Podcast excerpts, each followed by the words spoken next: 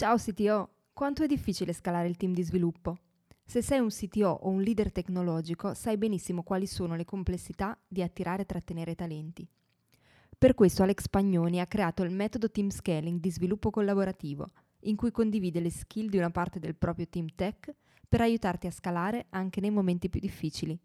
Per saperne di più vai su www.teamscaling.it, scritto www.teamscaling.it www.it.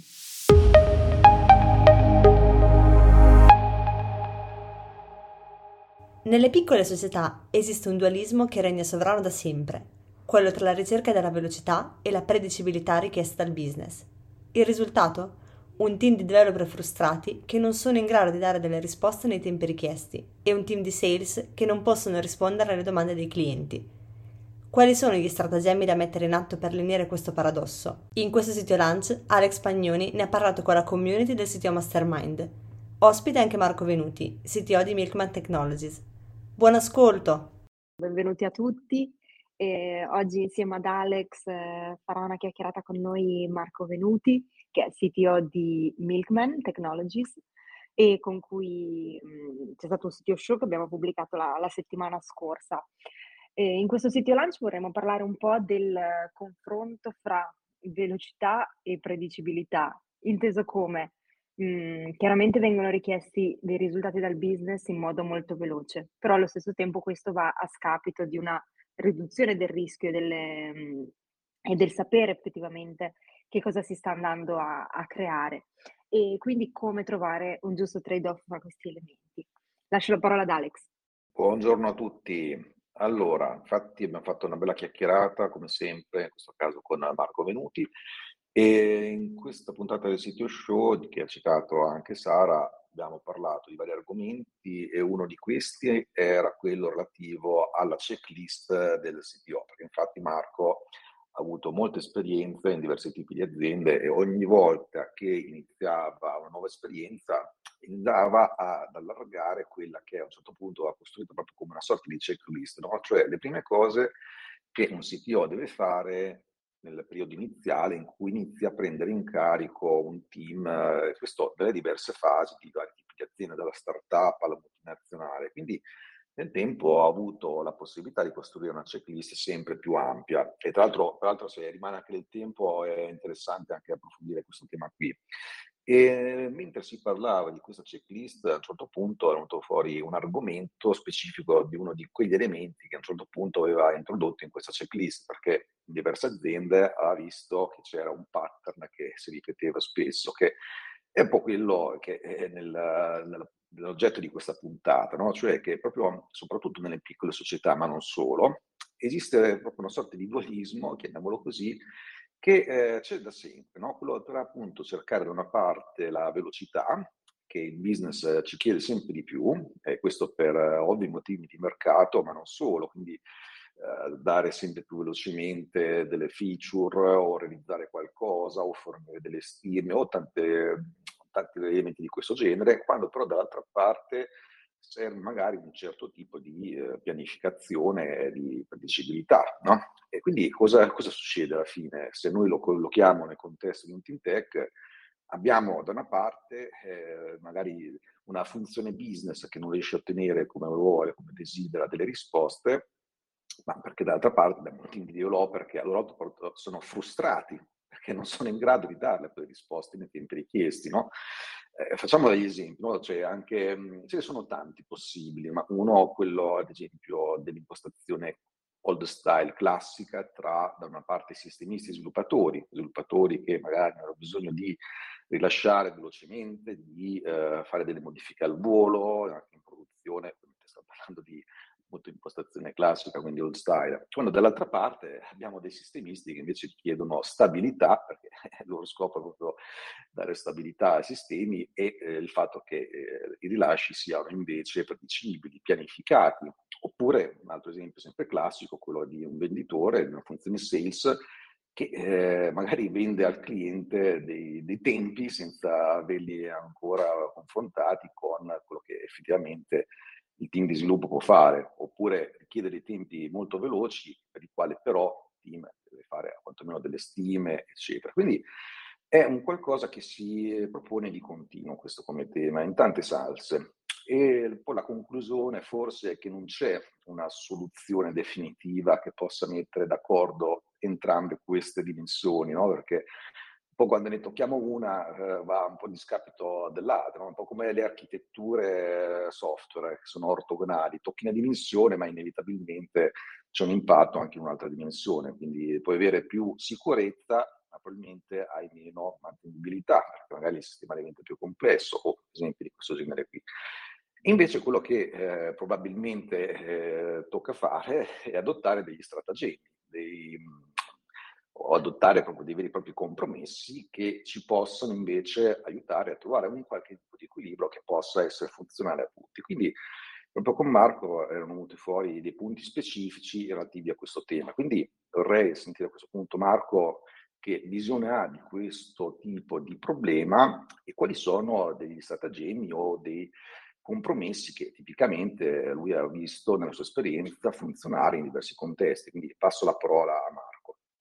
Buongiorno a tutti prima di tutto. Sì, è un tema molto ampio e credo stavo pensando da dove iniziare, magari nel condividere qualche riflessione, il tema appunto ehm, velocità, predicibilità, la, la, cosa mi incuriosiva perché tra le due parole trovo un legame di tipo Heisenbergiano, cioè come appunto la, la, la similitudine con la meccanica quantistica, no? misurando uno, misurando una proprietà peggiori la qualità della misura dell'altra, si applica appunto a, a predicibilità e velocità dal mio punto di vista. Ehm, trovo la cosa specificamente rileva- molto rilevante, specie nelle piccole società, okay, come quella cui, cui faccio parte adesso, perché tipicamente in una piccola società c'è un technical debt oppure una necessità di, di, di raggiungere l'MVP più, più, pressante che non nelle grandi società. Per ovvi motivi, grande società si assume che esista da più tempo, ok? E quindi sì, c'è innovazione, ma non è l'essenziale per scollinare la sopravvivenza allo stesso livello di quanto, quanto accade nelle piccole. E qui appunto si innesta la, la difficoltà. Eh, la difficoltà che è di primo, mh, mm, ci sono vari, vari, vari ordini di... Sto cercando di dare un senso ai miei pensieri, scusatemi se mi sentite esita- esitante, ma è perché sto cercando di capire quale, quale ambito abbia più senso toccare prima e dopo. Forse quello più rilevante dal mio punto di vista è la disciplina sul lato sales, okay, che ha citato anche Alex poco fa. Le mie conversazioni più interessanti o più violente okay, dal punto di vista professionale, sempre non fisico, che ho avuto sono state certamente riguardo all'overpromise eh, da parte dei sales, cioè il fatto che ci sia percepito e accettabile come senso di sopravvivenza nelle startup il fatto di fare promesse il che è normale perché a un cliente, specie negli early days, non è difficile farne a meno, ma eh, senza che fosse coinvolto nella conversazione eh, il, il, product manager o il CTO. La cosa è il motivo per cui io ho avuto conversazioni molto accese, okay, eh, sulla inaccettabilità della cosa, al punto di arrivare a eh, intenzionalmente non fare alcune cose per quindi sacrificando conversazioni con i clienti, ma per instaurare una disciplina, per elevare la soglia del dolore e per fare in modo che i sales o il sales team o qualcuno in specifico non ripetesse lo stesso errore. Okay? Ora, perché si collega questo tema alla conversazione? Perché in tema velocità e predicibilità sono vittima di un paradosso, il fatto che le priorità e le cose da fare cambino nel corso del tempo, dipendentemente da qual è l'ultima conversazione che il CEO o i sales abbiano avuto con un cliente. Okay? Quindi fino a un certo giorno le priorità sono ABC, succede un'altra conversazione e diventano CDE. Altro aspetto che ovviamente mal si, mal si sposa con pianificazione ed esecuzione di cose che richiedono tempo. È una specie di, io lo chiamo, al pari di come c'è il technical debt, ok, io lo chiamo exception debt. È una, una sindrome, una, una, una cosa che capita molto di frequente e che, ad esempio, anche nelle società di cui faccio parte adesso si verifica. Okay? È esattamente quello che sta accadendo ed è una conversazione, l'ultima delle quali l'ho avuta ieri sera a questo riguardo. Okay? E, ehm, e, quindi la domanda è, eh, è, sono solo io? Non credo, ok, o almeno se sono solo io porto una sfiga tremenda perché mi è successo in almeno tutte le piccole società di cui ho fatto parte. Okay? Quindi la prima domanda era se quanto ho appena descritto corrisponde all'esperienza degli altri che sono, sono in questa conversazione oggi. Sempre, praticamente sempre sì. Quindi quando, quando fai startup o comunque sei un'azienda piccola è molto facile che le priorità cambino, eh, ovviamente molto in base ai clienti eh, e anche molto in base al sales, è una cosa che, che mi ritrovo, mi, mi, ci ritrovo proprio 100%. Ok, grazie, grazie di aver rotto il ghiaccio. Ora, le, so, quali sono le cose che ho ehm, condiviso all'interno della mia organizzazione attuale, ma eh, insomma sono figli anche di, esperienze precedenti? Beh, prima di tutto chiarire questo dualismo che è heisenbergiano tra predicibilità e velocità e in base alla maturità dei processi okay, e del, del modo in cui lavoriamo, prendere coscienza che probabilmente la società non si trova ancora in una condizione di essere predicibile. Ehm, la predicibilità del risultato dipende da un mucchio di cose, dipende dalla predicibilità, scusatemi, la definisco, intendo dire come dare una stima ragionevolmente accurata di quando una certa capability eh, sarà, sarà disponibile. Ora, tutti usano la parola stima per poi dimenticarsela. Una volta che uno ha comunicato una data, quella data non viene presa più come stima, viene presa come committed, per quanto uno si sforzi di mettere in tutte le comunicazioni verbali e non verbali la parola uncommitted ETA, cioè estimated time, ma la cosa tende ovviamente ad essere eh, trascurata. Okay? Quindi qual è il, il, la conversazione che io di solito ho ed è parte delle mie monthly call con tutto il team e spesse volte la ripeto e la ricapitolo. La, eh, dato il momento in cui siamo, ambire alla, a, ad avere sia velocità sia predicibilità è troppo ambizioso, è irrealistico e quindi è inutile raccontarsi delle balle da soli, è bene che facciamo una cosa alla volta. E qui la mia narrativa va in un altro ambito, cioè tra velocità e predicibilità, quale ci interessa di più? È ovvio che ci interessa di più la velocità, cioè se io ti dico che una cosa sarà pronta il 10 giugno, ok? E invece è pronta il primo di giugno, nessuno si lamenta dicendomi ah, hai sbagliato la stima di 10 giorni, ci hai messo 10 giorni in meno, ok? È ovvio che questo non succeda. Questo semplice esempio è, come dire, la dimostrazione dialettica, eh, empirica, per dire, del, del, fatto che ci interessi di più la velocità che non la predicibilità. Luce, senza contare che la predicibilità impone richiede il fatto che i team che lavorano su una certa cosa siano, uno, stabili, cioè non cambino come composizione, due, interindipendenti, che non abbiano dipendenza da altri. Okay? Queste due condizioni sono difficilissime inizialmente da raggiungere, ma se non ci sono, una qualsiasi stima e commitment su una certa data è paragonabile al tirare i dadi, okay? come, come grado di accuratezza. Quindi alla luce di queste due considerazioni si lavora sul cercare di rendere i team interindipendenti, si lavora sul fatto di massimizzare la stabilità della composizione dei team e si misura quello che si fa allo scopo di costruire una storia per usi futuri, okay? ma all'inizio non si ambisce alla predicibilità. Okay? Questa è la mia affermazione, il mio statement. Non succede ovviamente che i sales smettano, l'amministratore legato smetta di chiedere quando una certa cosa ci sarà, ok? Ma l'inserire questo mantra, questa narrativa in quasi tutte le conversazioni che io faccio col team, tutte le, certamente tutte le internal monthly call, aiuta, come dire, a fare l'inception dell'idea sul fatto che l'aspettativa di essere predicibili sia come dire, una bellissima aspettativa, ma molto, molto, molto facilmente destinata ad essere tradita per cause esogene e di non volontà del team. Perché la cosa è frustrantissima, spesse volte si tende a, colpevoli, si tende a colpevolizzare il team, o almeno il risultato più, più frequentemente incontrato, il fatto che qualche cosa non succeda sembra essere nel modo verbale o non verbale con cui alcuni stakeholder si esprimono una colpa del team, il che è, è estremamente fastidioso. Okay? Nessuno può predire il futuro, no? Questo è un concetto che purtroppo non è chiaro a tutti. Quello che hai descritto negli ultimi minuti è un approccio agile, perché un attimino prima di capire le potenzialità del team e quali sono le capac- capacità di delivery e poi eventualmente ehm, cominciare a fornire delle indicazioni. Allora, premesso che eh, nella mia esperienza, soprattutto aziende grandi, però, in esperienza, mm-hmm. ehm, c'è anche lì una certa urgenza, dipende cosa, cosa devi fare, no? sì, ci possono essere cose in cui hai più tempo, ma ci sono altre in cui in realtà devi avere una velocità quasi da startup. E, mh, il punto difficile da far capire, condivido con te, è che mh, non si può dare una previsione all'inizio, a meno che proprio mh, chiaramente stai tirando i dadi, eh, però questo deve essere ben chiaro che non sia assolutamente un, un'informazione valida da usare, ad esempio per fare vendita.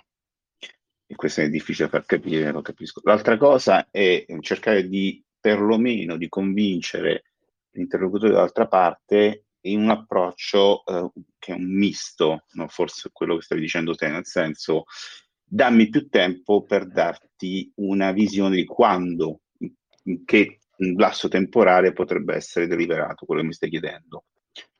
Perché questo è un altro problema, no? Che eh, generalmente te lo chiedono, ti danno qualche giorno, ti dice bene, mm-hmm. oppure e ti dicono prenditi pure qualche giorno e dimmi quando, no? Possiamo deliberare questo mm-hmm. prodotto. Non basta, ovviamente, no? Bisogna fare quel lavoro che dicevi te, una volta, quindi poter dire, a me serve molto più tempo per capire quando potrò deliberare, quindi prima fare l'assestamento del team, capire la presenza del team e poi a un certo punto incominciare a dare delle stime di delivery. Mm-hmm. Però eh, capisco che non è semplice convincere, cioè, anche per me non è stato mai, mai semplice. Eh, per quanto uno lo sottolineasse, dicesse più volte che la stima era assolutamente qualcosa da prendere con le pinze, eh, purtroppo poi l'uso che ne fanno, e questo è legato agli obiettivi che hanno queste persone. Cioè gli obiettivi vanno contro l'azienda in realtà, non vanno a favore dell'azienda. E questo è un problema, mi sa che una volta con Alex abbiamo già parlato quando parlavamo di obiettivi, no? Cioè tu stai spingendo le persone in realtà a creare più problemi che invece ad aiutare l'azienda a, a generare valore o a guardare il tuo orticello sugli obiettivi tuoi, ma che non sono, come dire, necessariamente in linea con gli obiettivi macro eh, che sarebbero di tutta l'azienda. Questo, tra l'altro, so, sono d'accordissimo su quello che hai appena detto. Ehm, magari aggiungo un paio di cose, passando un po' alla, appunto, alla parte pratica di che cosa f- cerco di fare, mh, mm, lo cito come, come, case study, ma anche come suggerimenti per eventuali variazioni vista l'audience. Cioè, ad esempio, parlando di questo tema, ehm, e quindi qui vado in controtendenza a quello che è diciamo, la naturale pulsione andare verso continuous integration and delivery, eh, che rappresenta un livello di maturità elevatissimo. Quello che io, ad esempio, nell'ultima società eh, ho fatto è quello di stabilire un dualismo major-minor release. Che cos'è major-minor release? Minor release è eh, quando viene, viene, ok? Tutte le volte che abbiamo un rilascio perché le dipendenze sono a posto, perché le funzionalità sono come dire, consistenti, eccetera, lo, eh, lo rilasciamo, lo rilasciamo però non ai, ai, clienti, lo rilasciamo in ambiente interno, diciamo, di staging. Okay? E il ciclo di QA c'è, ovviamente in parte automatica, in parte manuale, ma non è ancora, eh, non, non, fa tutta la, la, la, la, totalità del ciclo esteso di QA, incluso per dire device compatibility performance allo stesso livello in cui viene fatta invece alle major release. Le major release hanno una cadenza invece l'ASCA, lo, lo, definisce il PM quando una major release è tale, e è già un buon risultato per la società in cui sono farne una ogni due mesi o tre mesi, diciamo 3-4 l'anno, ok, come, come cosa. Ehm, Ora io uso strumentalmente al mio interno il tema QA, Extended QA, come modo per legittimare questo dualismo major-minor. Okay? Perché lo uso strumentalmente? Perché mi serve installare una disciplina di, aspe- di expectation setting per dire guarda, se un certo cliente ti chiede qualcosa, ovviamente l'aggiungiamo in backlog, i PO vedranno il quando, eccetera, eccetera, verrà fatto e facciamo delle stime, ma in ogni caso la prossima major sarà più o meno, statisticamente guardando al passato, fra due mesi. Ok? Perché faccio questa distinzione? Saremmo capaci di rilasciare in production level qualcosa prima? Certamente lo saremmo, ma se io non introduco questo dualismo major-minor, creo la possibilità o apro alla conversazione del dire questa cosa è importante, mi serve il prima possibile, dimmi quando è il prima possibile, sottintendendo che sia nell'ambito dei giorni o delle settimane. Okay? Ovviamente varia dalla, dalla magnitudo della cosa. Ma questo exception depth, okay, questo inseguire l'eccezione che è un moving target, ammazza il sistema, o almeno mi crea delle, delle inefficienze bestiali. Okay?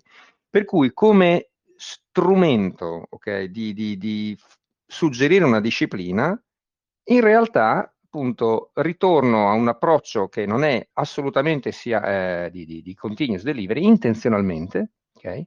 più, passatemi il termine, come elemento di gestione della conversazione dell'aspettativa interna. Okay? E quindi cosa succede? Succede che il PM fa le priorità, i PO le smazzano short term e ci sono i meeting periodici di aggiornamento su come stiamo andando, status progress, ma in realtà una major release esce non prima di due mesi l'una dall'altra. E quindi c'è un inevitabile cadenzamento. E che cosa succede naturalmente? Che quello che è già in coda tende a essere smaltito prima di mettere in lavorazione roba nuova, per cui se mi chiedi una roba oggi è molto improbabile che tu la veda nella prossima release, la vedrai in quella successiva alla prossima release. Fate qualcosa, c'è qualcuno che fa qualcosa di simile oppure o, o altre idee su come gestire eh, l'aspettativa? Ma eh, dipende, dipende, un po' anche dall'azienda, da quanti prodotti ha, quanti clienti e, e quanto il push.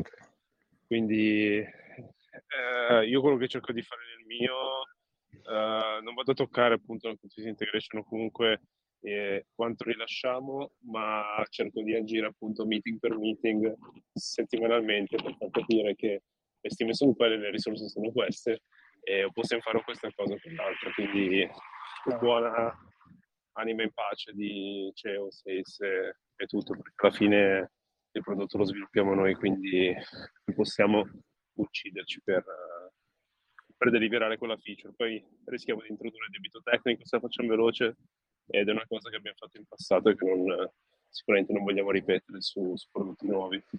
Nel tuo caso è un prodotto B2B o B2C, cioè business o consumer, l'audience della soluzione? Eh, sono entrambi B2B, eh, ne stiamo sviluppando uno nuovo e appunto su questo abbiamo deciso di avere un'accortezza un po' diversa, quindi di, mm. di fermare qualsiasi richiesta strampalata da parte di sales e o simili. Quindi proprio pugno di ferro. Sì, perché cambia un bel po' il, gio- il campo da gioco, appunto, dipendentemente da, almeno dal fatto che l'audience finale del prodotto sia C o B come, come, come lettera. Sì, io trovo, capisco benissimo, infatti io l'ho strumentalmente ho inserito degli step che sono appunto nel mh, mm, primo ci focalizziamo sulla velocità eh, per un po'. Per un po' quant'è? È fino a quando non impariamo a fare stime con variazioni con comunicazioni di variazioni delle TA che eh, avvengono almeno due volte eh, più a lungo del delta. Cioè, mi spiego meglio, se c'è il ritardo di una settimana non te lo posso dire una settimana prima, ok? Devo dirtelo un mese prima, o okay? almeno due settimane prima. Fino a che non siamo in una condizione di questo tipo vuol dire che stiamo tirando i dadi. Okay? Nel frattempo miglioriamo l'accuratezza e questo richiede un po' di tempo, non è che migliori l'accuratezza in un mese, ci vuole qualche mese a bocce ferme e a interdipendenze lasche okay, tra i team ed è quello l'argomento nodale su cui sto cercando di lavorare in questo, in questo specifico momento.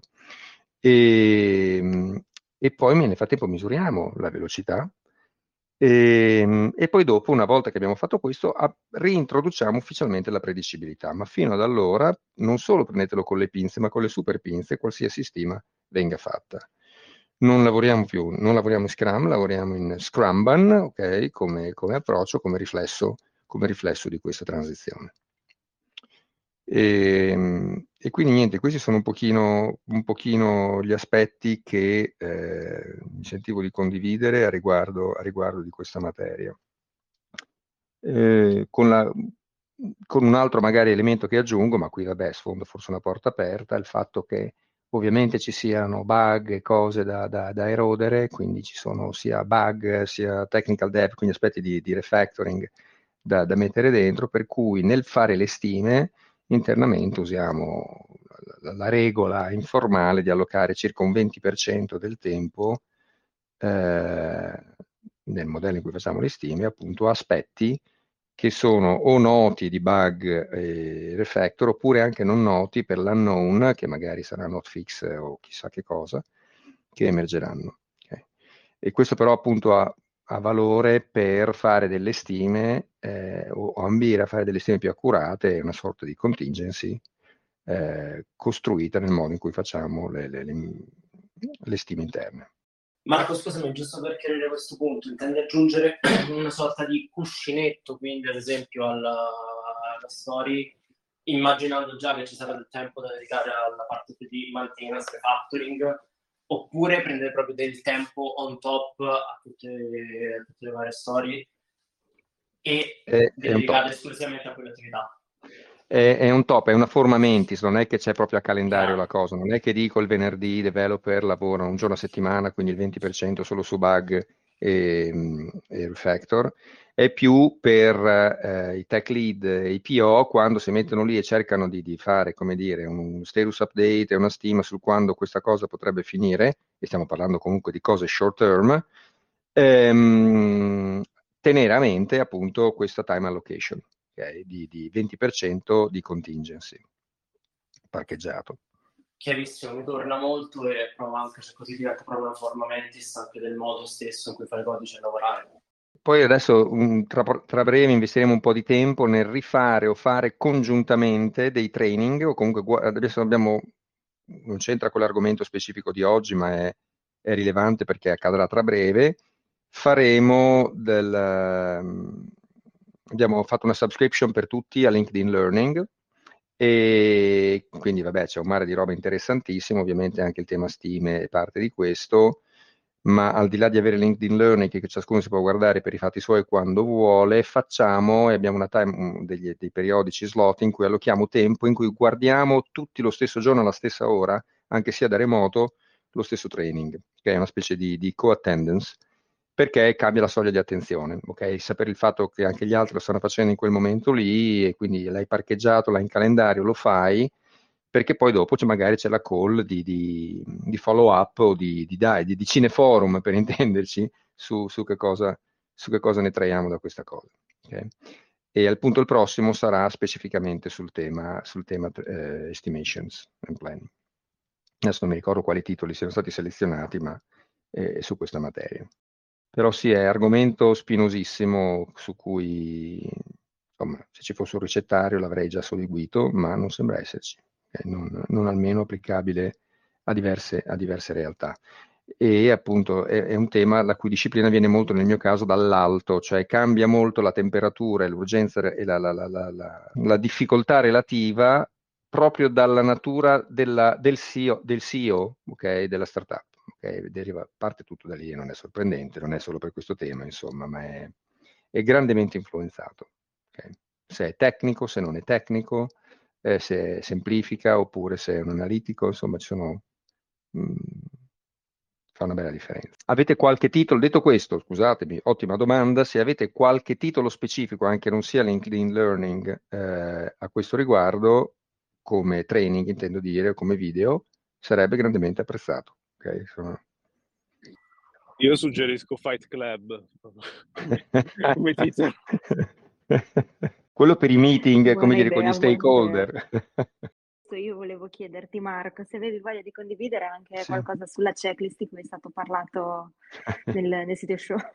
Sì, stavo guardando. Allora, la checklist ovviamente non è che sia statica, ma è un oggetto che viene adattato di volta in volta, però magari condivido, adesso non mi ricordo quale è condiviso durante il podcast, visto che l'abbiamo eh, eh, fatto qualche, un paio di mesi fa. Allora, un secondo che riprendo i miei appunti. Ripeto, la checklist è um, informale, non è una vera e propria checklist inossidabile che, um, che io rigidamente seguo, ma è, è viva ed è ehm, cambia di mh, mm, a seconda grande e piccola azienda.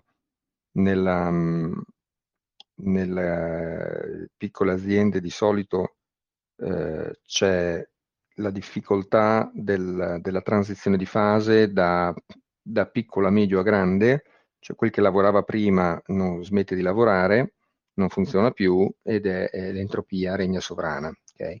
Nelle, grandi aziende delle volte invece il contrario, cioè, cioè come dire, la, la, la, ehm, la, dimensione dei team o il numero di, di, di, di, meeting per unità di tempo è, è overwhelming, è eccessivo.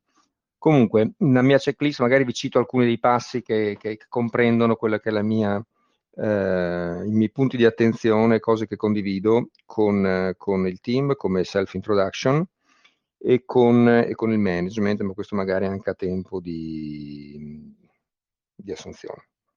Allora, l'aspetto numero uno, che è più un disclaimer, eh, che non altro, è quello che appunto il nuovo manager non è un messia, non è che arriva qualcuno, cambia qualche cosa e tutto funziona, l'aspettativa c'è sempre, è sempre così, ok? O almeno è una parte di, di voler pensare eh, positivamente che sembra essere inevitabile. E, ehm, e quindi, ripeto, non è, non è, un qualcosa da fare, ma è più una, un disclaimer sul fatto che non necessariamente verrà, verrà fissato tutto. Il secondo è la velocità del cambiamento, il secondo è aspetto a quali, ehm, quali cambiamenti vengono fatti in quanto tempo.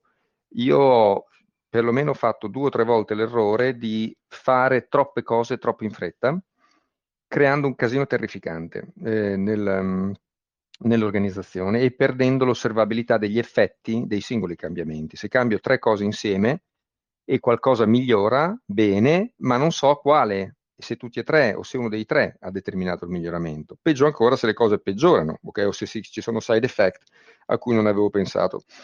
Per cui al di là dell'aspetto umano, della naturale resistenza al cambiamento che molti di noi hanno, quasi tutti, c'è proprio un aspetto di osservabilità degli effetti di che cosa, di che cosa cambio. Qui sto soprattutto, parlando soprattutto di cambiamenti di processo, eh, tools e anche posizioni, ok? Chi fa che cosa. Ehm, ehm, questo apre la domanda, cos'è, come si misura la velocità del cambiamento? Se avessi questa risposta forse scriverei libri, e di fatto è più una ordinare e strutturare quali sono gli, gli, gli atomi di variazione che intendo, che intendo portare avanti e, ehm, e cadenzarli eh, con massimo due eh, a, a, ciclo, dove ciclo è nell'ordine delle tre settimane, ok? Due o tre settimane eh, per vedere l'effetto che fa alcune variazioni ovviamente sono grandi, magari ristrutturo tutti i team, quello altro che due settimane, quello, quello, quello ha bisogno di un tempo più alto. Ehm, gli altri punti di attenzione che ho, e che sono parte certamente della mia checklist, sto andando non necessariamente in ordine, ha a che fare con eh, il processo di assunzione, cioè chi è che eh, partecipa al processo di assunzione, specialmente chi partecipa all'ultimo colloquio, quale quota parte del tempo viene occupata e se è sempre la stessa persona o le stesse persone a farlo. E ehm, questo perché spesse volte ci sono stati ehm, aspetti interessanti di assumere candidati qualificatissimi in termini tecnici, ma con un match bassissimo in termini umano, okay? con il resto del team. Quindi una delle cose che mi riferisco all'ultimo colloquio in questo senso, l'ultimo colloquio è una specie di conversazione con i futuri team member per vedere se a pelle si, eh, c'è, c'è, chimica, c'è, c'è compatibilità. E eh, sempre nel processo di assunzione è appunto un occhio sulla, sulla seniority media, sul fatto che quale sia il, il, numero di junior per team che ci sono, perché eh, questo probabilmente lo sapete, non importa che dica molto, ma ovviamente un junior ha un costo di overhead sugli altri eh, molto alto, ok? Quindi all'inizio non è un beneficio un junior, ok? Per un pezzo non lo è. E, ehm, però il tema del processo di assunzione è, ehm, è, molto, è, molto, rilevante. Va da sé che si applica più alle piccole società che stanno crescendo e non necessariamente alle grandi. Nelle grandi c'è un processo di assunzione, ma non è così presente nella quotidianità come magari in una società piccola. Io nelle, negli ultimi due mesi ho assunto sette persone, ok? Quindi è un numero di, eh, di insomma, relativo al, al, al, fatto che il team a cui guardo adesso è di circa una cinquantina, è come, come engineering team è rilevante, okay? come, come, numerosità. E, ehm, poi ehm, ci sono alcuni aspetti di disciplina che derivano forse più dai miei passati di product manager, eh, io ho fatto sia il product manager sia il, adesso il, il CTO e, ehm, ed è relativo alla, um, anche questo è molto culturale, relativo all'azienda, al, um, a cosa si intende per first time right, cioè per fare una cosa bene la prima volta. Um, ci sono aziende in cui first time right vuol dire faccio una feature full-fledged come la vorrei finale, da non doverla ritoccare in secula seculorum perché è completa in termini di capability che espone. E, ehm, questo di solito è l'emanazione del, del, desiderata nel migliore dei mondi possibili se ragionassimo a risorse infinite. Okay? Eh, first time right dal mio punto di vista può essere interpretato come faccio una feature intesa come consistente e ehm, come dire mh, mm, sferica, usava un mio, un mio collega per dire che magari non è il final rendering di quella capability, ma ha senso e delivera valore, ok? Ma il first time right non ha a che fare con la completezza funzionale, ha a che fare col livello di, eh, di difettosità e il numero di iterazioni che ci metto durante la, il design prima di arrivare alla, alla, al disegno condiviso che, a cui vogliamo arrivare. Questi due aspetti, QA e, e design, cioè raffinamenti del disegno, sono oh, eh, sono dei, dei, dei pozzi di, di, di, inefficienza che eh, sono certamente presenti se non presidiati e comunque sempre da ottimizzare. Okay? Qui ci sarebbe una, un'altra conversazione da, molto ampia su cui sarei curioso di sapere opinioni altrui o sarei eh, contento di condividere, ma è un ambito, un ambito vastissimo e ha a che fare anche con altri aspetti sempre relativi alle priorità e al modo in cui gestiamo le cose, cioè la quantità, e qui torniamo al 20%, eh, il, il, fatto di inevitabilmente spesse volte non si alloca tempo o non c'è il mindset, la priorità, la percezione di importanza relativa de, di, di, indirizzare gli aspetti non functional. Okay? Eh, perché è rilevante? Perché l'accumulo di debito tecnico, vabbè, forse non importa neanche che, che spenda altre parole con questo audience a questo riguardo. Ehm, uh, altro aspetto e altro errore che fa parte delle cose che eh, trovo spesso e devo capire quali persone sono più inclini o meno a questa, a questa possibilità di errore nel, nel, nel, team, è quella di avere la, la, la, la, bassissima riluttanza a riconsiderare decisioni proprie prese in precedenza, cioè il fatto di dire ho scelto A ma oggi A non è più adatto, prendo B okay? la protezione della propria scelta precedente è eh, molto comprensibile in, in, termini umani, ma molto tossica in termini di, di efficienza.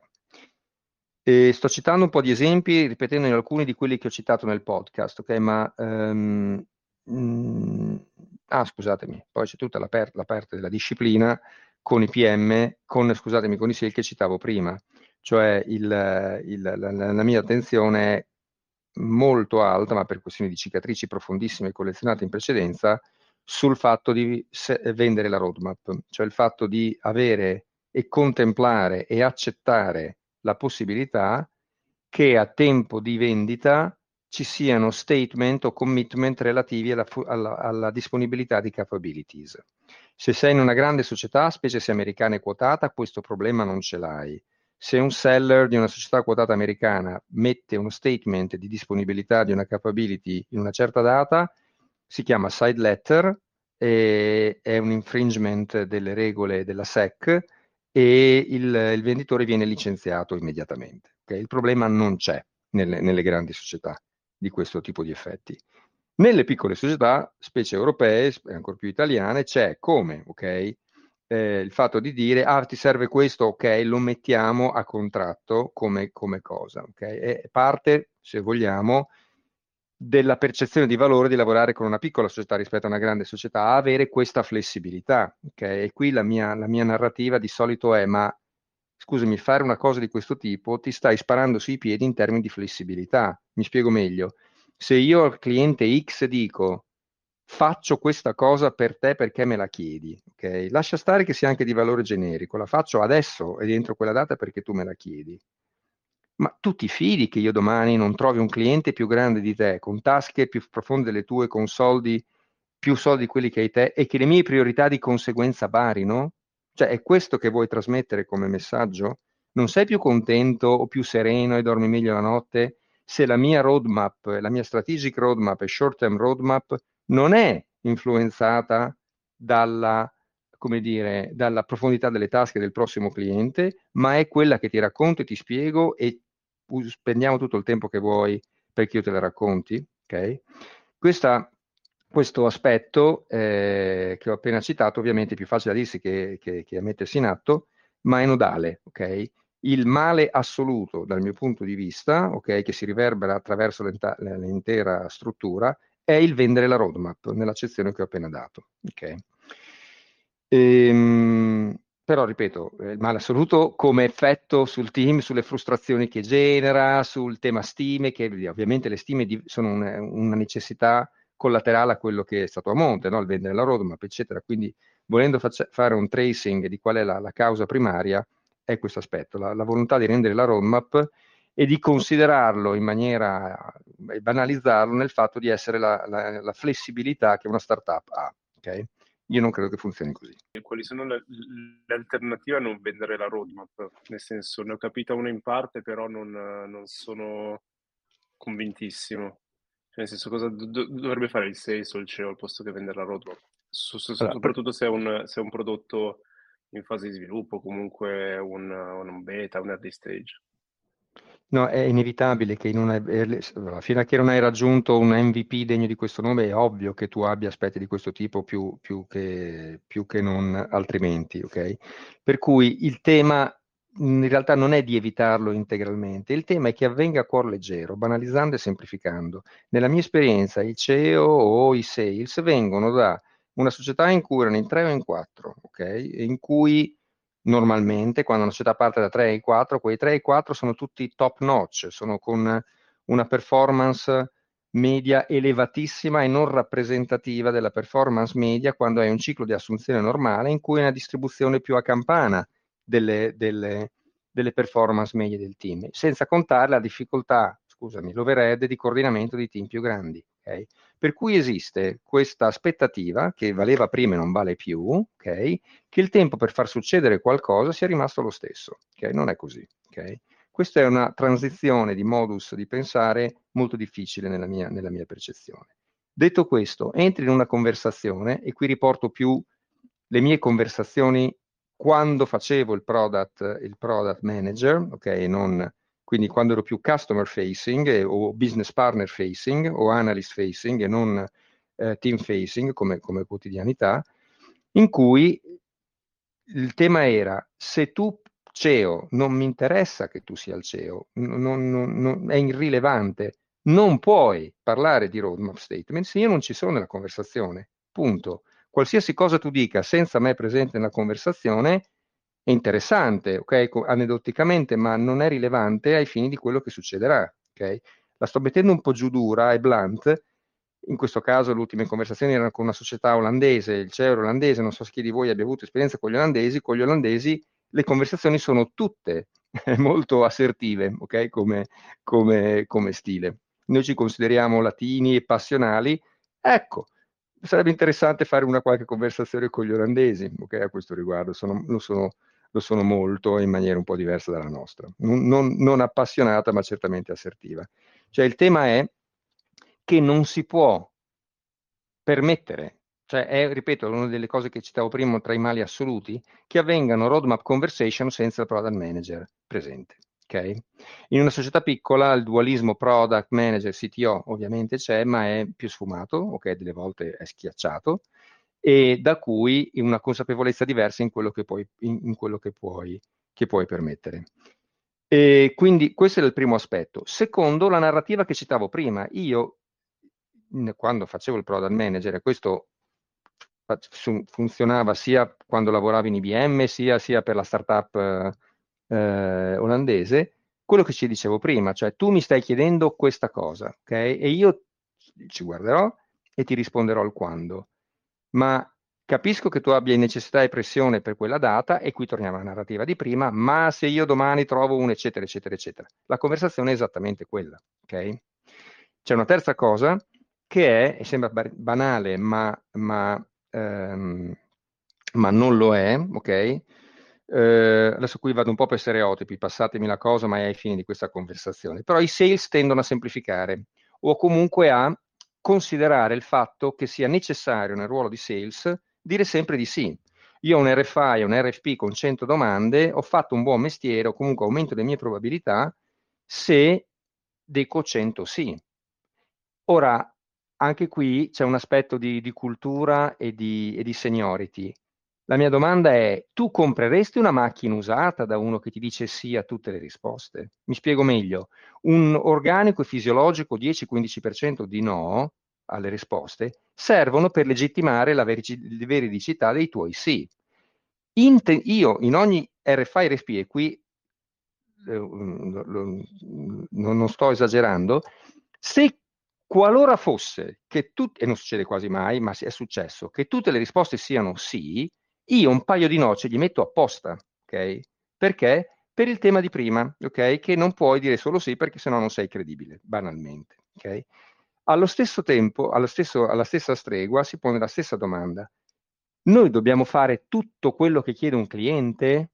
No, noi non dobbiamo fare tutto quello che chiede un cliente, noi dobbiamo fare un po' meglio dei competitor che abbiamo. I competitor sono o altre società, o il do nothing, o il do inside, cioè il fartelo da solo, ok? Ma non dobbiamo fare tutto, ok? Per cui l'alchimia è questa, cioè qual è il gap fra un po' di più degli altri, dei competitor veri o virtuali che ho citato, e i tutti sì, ok? Questa è la thin line che eh, un, fa la differenza tra un sistema tossico e non tossico. Ho detto un mucchio di cose, ma non sono sicuro di aver risposto alla tua domanda okay, con tutto questo. No, no, ora è molto più chiaro, molto più chiaro. Okay. Però sì, sì, sì, sì. Molto chiaro Però, e, e vedremo, sì. vedremo da farsi anche, anche, da noi. Però sì, effettivamente cambia molto anche lo stage dell'azienda e, sì. e, e molte cose come dicevi prima anche la figura del CEO, se è tecnico, se non è tecnico, se è una, uno sì, un più analitico, no? Quindi effettivamente mi sono accorto che nelle varie esperienze che ho, che ho avuto, anche un prodotto B2C, effettivamente poi è quello in cui sono rimasto scottato di più perché poi quando le cose non vanno nel B2C è una mm. reazione a catena. Quindi non è solo un cliente impattato, ma magari una, un centinaio di clienti. Se ci aggiungi che poi era una, un gioco di scommesse online, puoi immaginare. Ecco. sì, tendo a notarlo. Ecco, come, sì. come saltavano. Ok, ok, chiaro, grazie. Niente, però ragazzi, mi sentite un po' assertivo, eccetera, però è roba proprio che mi, mi, mi, tocca corde che mi fanno innervosire questi del tema roadmap e conversazione e credibilità nell'aspetto customer facing, perché si riverbera, è tutta roba su cui è semplicissimo fare affermazioni fuori e crea casini inenarrabili, effetti collaterali per settimana all'interno, ok? Per questo sentite questa passione, ok, nel, nel nel, sul tema. Forse, forse qualche CEO ha confuso la vision con la roadmap. Sì, ma, ma sì, altra, altra, esatto, sì, esattamente. Okay, il, il CEO è per definizione visionario, cioè diversamente forse non farebbe il CEO, ok, nel, come, come, mestiere, comunque non avrebbe avuto la sconsideratezza da Lemming dell'avventurarsi nel fare una startup, ok, se stiamo parlando di una startup okay? per cui è, è, intrinseco nel fatto che abbia preso questa strada e ha sempre intrinseca l'impazienza dell'arrivare il prima possibile a quello che nella sua vision eh, gli servirebbe. Okay? Eh, sì, è parte del gioco, il gio- gioco delle parte, parti. parte quello. E comunque appunto in quello, quello, che mi racconti sono casi, vabbè, che un po' penso che chi, chi, ha visto diverse società un po' ha vissuto in parte in maniera più tragica, in maniera più leggera, è sempre il discorso se il sales o, o il CEO veramente sta lavorando a favore o contro. Io ribadisco quello che ho detto prima. Cioè, mh, se ci si mette su un, intorno a un tavolo e si ragiona su cosa si può fare e cosa non si può fare, ok, se invece si segue appunto il cliente, come dici te, a tutti i costi, eh, c'è qualcosa che non va, non, sta, non stiamo lavorando tutti per, per, la stessa causa, ovviamente, no? Cioè di, vendi, di, di, chi lavora alle vendite, che deve portare il contratto, deve vincere la gara, a prescindere, penso che insomma, oltre a quelli che possono essere le tue, le tue esperienze, ne hanno vissute anche altri cioè abbastanza, ah, sicuramente. abbastanza diffuso. Poi c'è un'etica professionale, qua interessante il discorso culturale. Um, io direi anche ci sono realtà, eh, perlomeno che ho visto in Italia, dove addirittura manca il concetto di roadmap, per cui mm. in realtà si lavora sulle richieste dei clienti. Mm, e quindi immagina tutto quello che hai detto te eh, senza avere una roadmap davanti. Sì, sì. eh, oggi arriva una richiesta, ok, cerchiamo di capire se riusciamo a farla, magari iniziamo a lavorare, domani ne arriva un'altra, domani ne arriva un'altra. eh, quindi aziende più strutturate, magari appunto che hanno una cultura un po' più di pianificazione, sicuramente c'è la roadmap, si cerca di fare quello che dici te, si cerca di stare dentro la roadmap anticipando la visione del, del CEO. Quindi avendo una vision di che cosa vogliamo fare nel futuro, eh, si definiscono le priorità, si costruiscono le capabilities, come dicevi, e si iniziano a deliberare determinate cose che servono per, per, raggiungere l'obiettivo. Però tutti questi problemi che racconti, sì, sono cose che purtroppo un po' tutti, chi da qualche anno che lavora, insomma, eh, sì. specialmente in società grandi, le vive. Sulla piccole come startup, tu citi molto startup, no? Eh, io mm-hmm. non ho tantissime esperienze, ho collaborato con startup, ma di startup ne ho fondata solo una, quindi mm-hmm. non ho tantissime. Mi aspettavo che fosse un po', cioè mi aspetto una startup, come forse diceva anche Enrico, un po' più, cioè, meno problemi di questo tipo, no? Perché sennò ti spari Sono... da solo. Cioè ti stai sparando sul piede sei pure una startup e devi cercare di, di, di insomma, di, di, di, avere successo. Quindi questo vengo stupito di questo. Ma in realtà le trovo più acuti nelle startup, magari non negli early days, ma quando siamo, come dire, dopo, dopo l'inizio, eh, li trovo più, più pressanti perché eh, è vero quello che dicevi prima, i sistemi incentivanti generano mostri, specie nelle grandi società, ok? Questo sì, e non eh, corrisponde alla mia esperienza. Nelle startup invece vige un po' una, una, un'assunzione di possibilità e di legittimazione di cose con le migliori intenzioni per esprimere eh, agilità e flessibilità, ma che in realtà creano dei casini terrificanti, ok? Questo volevo esprimere il, mhmm, quello che citavo prima, no? il valore della startup è l'agilità o percepita tale. Agile cosa vuol dire? Vuol dire che cambio quello che voglio ogni due settimane. No, non vuol dire questo, ok? Però in, sto estremizzando, ma ci sono interpretazioni eh, di questo tipo, ok? Mi adatto e mi muovo e mi reinterpreto quel che devo andare fa- facendo eh, in qualsiasi momento. Mm, no, non, non, non, non funziona così. Okay? O meglio, torniamo a dove siamo partiti, se facciamo così accettiamo delle inefficienze che stiamo iniettando nel sistema che sono antitetiche al concetto di velocità. Okay? E quindi sono flessibile, quindi potrebbe essere velocità, predicibilità e, e, e flessibilità, okay? come triade, come, come sistema a tre corpi di complessità eh, con, cui sono, con cui sono interlacciate. Ci vuole la Cosa calma di un pilota di Formula 1. Sì, esatto. e la diplomazia. Lavora, ma con una calma esatto. interna. sì. No, comunque Roberto, anche io ho sperimentato più o meno le stesse sensazioni di Marco, sia in ambito corporate che startup, anche se con modalità diverse. Poi tra l'altro anch'io, prima di, di Casavo e di BCG, ero in IBM come, come Marco. E lì sicuramente il dualismo, diciamo, tech e sales è fortissimo e il discorso delle semplificazioni eccessive era all'ordine del giorno, fammi dire. In startup, magari soprattutto una prima fase, poi è una startup che è cresciuta molto rapidamente, in una prima fase magari non c'è tanto il tema subito sales, poi dipende dalla startup in sé, però se ad esempio il top management comunque non ha una vera e propria visione tecnologica, eh, non è sempre così banale passare determinate tipologie di complessità quando appunto si pensa a mettere tutto a terra entro domani, perché tanto comunque su Excel si fa così, no? Su, c'è la classi- il classico bias de, del eh, ma su Excel tanto facciamo la notte e lo mettiamo a terra. Mm, sì, ok, però magari poi l'Excel lo puoi buttare da una parte e è morto lì. Eh, non, è così, non è così banale, spesso le pressioni eh, si sentono anche in startup, anche, e alle volte anche di più, perché magari non c'è quella struttura dietro già consolidata che comunque ti permette di dire, vabbè, se va male una cosa, il danno è limitato.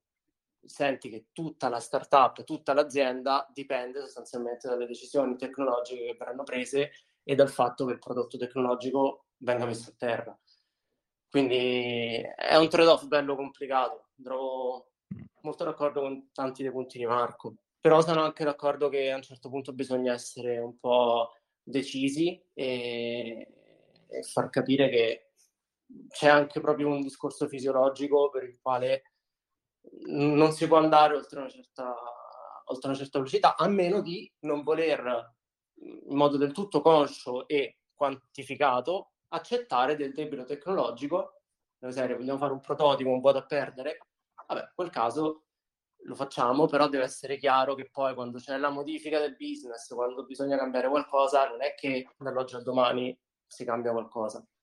Abbiamo messo a terra qualcosa che serviva per provare, probabilmente dovremmo forse rifare tutto da capo.